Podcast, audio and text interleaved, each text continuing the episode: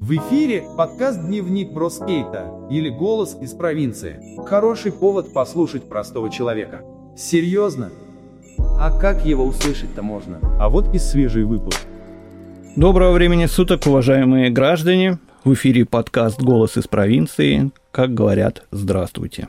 Сегодня немного поговорим о нас, о любимых, о том, что есть у нас духовно ценного, что ли, что мы можем охранять от чужих глаз или дурных помыслов. Это, по большому счету, наше личное пространство. А тема сегодняшнего подкаста называется так. Личное пространство или как часто нам лезут в душу. Подумалось мне на днях, что одной из неприятных причин нашего возможного уныния или смены того же настроения могут быть не только какие-то внезапные факторы. Ну, там, допустим, будь то брызги от машины на новые брюки или там сорвавшаяся вечеринка или мероприятие, причиной нашего нестабильного душевного равновесия может стать именно пространство.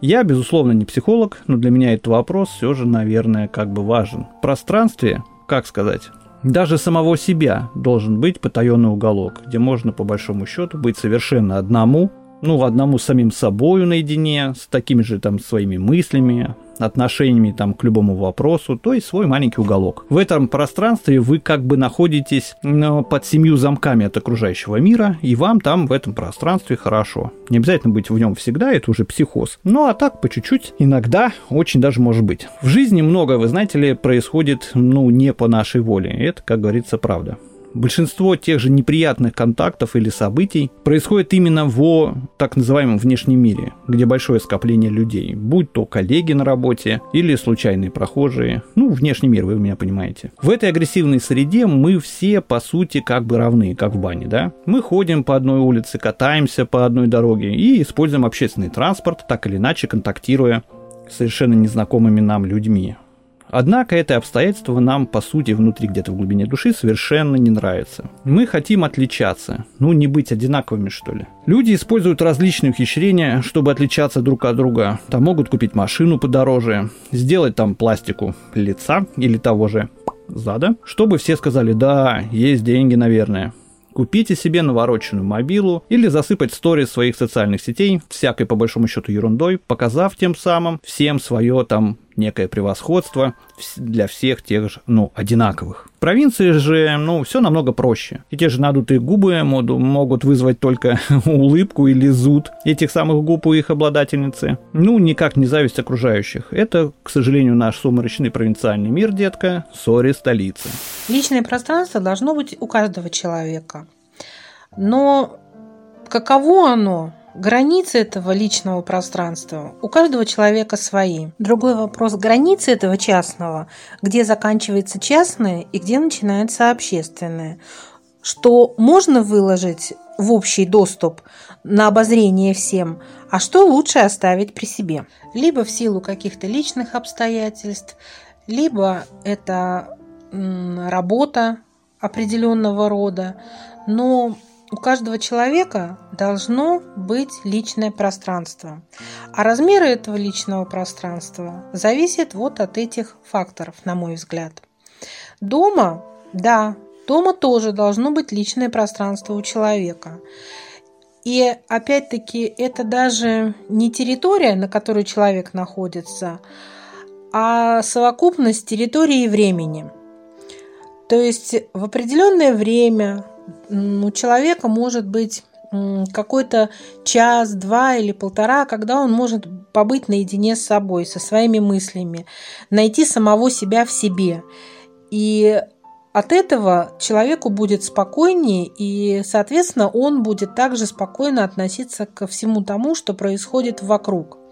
Ну, если представить человека в виде такой пластиковой бутылки с водой, то э, внешние факторы, воздействующие на этого человека извне, это все равно, что мы эту бутылку будем протыкать каким-нибудь острым предметом. И вот эта вода, которая находится в человеке, его жизненные силы, они постепенно начинают просто-напросто через эти дырки, через эти отверстия начинают утекать. И человек просто-напросто опустошается. Соответственно, чтобы не было этого опустошения, чтобы человек просто морально не износился, просто чтобы не потерял себя в себе, нужно время от времени давать себе возможность заняться каким-то любимым делом. Например, почитать книжку, побыть на природе, на рыбалке, сходить куда-нибудь э, на шопинг, э, что актуально для женщин. То есть побыть немножко самим собой и спросить себя, как маленького ребенка, а что ты хочешь вот сейчас и в данный момент? Люди, не избалованы деньгами, больше думают как бы о душе. Хотел бы привести пример, допустим, ну, тех же рабочих контактов. На работе мы все находимся в какой-то особой индивидуально-корпоративной пищевой цепи, да? Всегда есть я и всегда есть вы. И всегда есть начальник, босс, да, кто угодно по сути, кто говорит вам, что делать и как делать, действует тем самым вам на нервы так или иначе. Мы не берем в расчет хороших начальников или, э, как их говорят, своих доску руководителей. Мы говорим про некий стандарт усредненного типа боссов, которым, в принципе, пофиг ваше личное пространство. Ну, вообще пофиг. Пофиг ваше мнение, эмоции или планы. Есть он, и все тут. В момент таких контактов бывает, что вас несколько, скажем так, задевает психологически. Может, чрезмерно грубо общаются или что-то еще не менее неприятное. Может, просто вы неприятны друг другу, такое тоже бывает. Вы шефу, а он вам. Слушаться или выполнять, несмотря на ситуацию, надо. Вы же подчиненный все-таки по сути, и как же в этой ситуации быть? В подобные моменты и происходит некое вторжение в ваше личное пространство. На улице уже давно ушли бы от неприятного разговора, да, там развернулся или вообще не ответил, взял и ушел. А здесь, извините. И тут вам на ум приходят слова, типа «должен», «обязан», «стой» и «обтекай». Ну, некие такие условия. Не увольняться же действительно, ну а жить на что, да, возникает следующий вопрос. Это у вас в больших городах встал и вышел, и за дверью нашел новую работу, а тут брат с провинции, тут уж извиняйте. Ну, по сути, не об этом речь. Мое мнение таково, что в современном мире не существует «я». Все прозрачно, да, прозрачно, причем до безобразия. ГЛОНАСС следит за нами, где мы находимся, подсказывает нам нужный маршрут. А, сотовые операторы отслеживают нас по телевышкам, также э, кто мы, что мы и где мы. И наши данные, а, даже если вы их считаете, что нигде не оставляете, вы оставляете информационный след, по которому легко и просто можно отследить, кто вы и что вы. Очень прекрасно этим пользуются мошенники. Вот одна из историй на собственном опыте. Когда в 6 утра в субботу мне позвонил мошенник э, с тем, чтобы мне сообщить приятную новость. На мой счет поступили случайно им отправленные деньги, и он требует их назад. Не буду говорить, э, чем эта история закончилась. Э, закончилась она, в принципе, хорошо. Я, конечно, никому ничего платить не стала, но разговор сейчас не об этом. После того, как он был отослан по известному адресу в столь раннее утро, Э, на мой телефон начали приходить различные смс э, с угрозами э, в мессенджерах различных, в соцсетях и прочее, прочее, о том, что он написал на меня заявление в полицию, то бишь начал атаковать меня с различных номеров. Одно я блокировала, появлялся с другого. Другое я блокировала, появлялся с третьего. То есть находил меня везде и всюду спрашивается, откуда? И э, когда все-таки я начала с ним э, разговор, один единственный, он мне позвонил по телефону, перво-наперво, что он э, спросил, э, я разговариваю и называет мою фамилию. Извините, нигде моей фамилии не было высвечено, ни в одной соцсети, везде под вымышленными именами и прочее, прочее. Спрашивается, откуда? Вот вам утечка базы данных. Насколько я понимаю, э, это все делается легко и просто. Наше личное пространство для нас является нашим всем. Это наше все такое. Там живет наша душа, мое внутреннее я. И когда туда залазят все, кому не лень, я впадаю в некий такой ступор и чувствую себя немножко потерянно. Как будто там наследили, как будто не сняли обувь.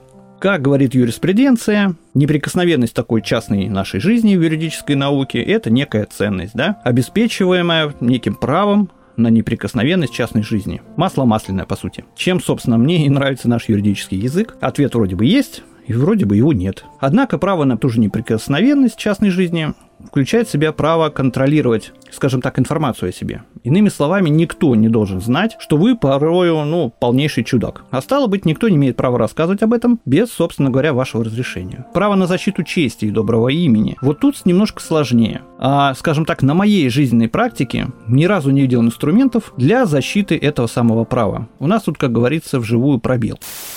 Скажите, подсудимый испытывал личную неприязнь к потерпевшему? Да, испытывал. Он мне сказал, такую лишнюю неприязнь э, я испытываю потерпевшему, что кушать не могу. А вот подсудимый утверждает, что он не был знаком с Папишвили. Слушайте, откуда знаком?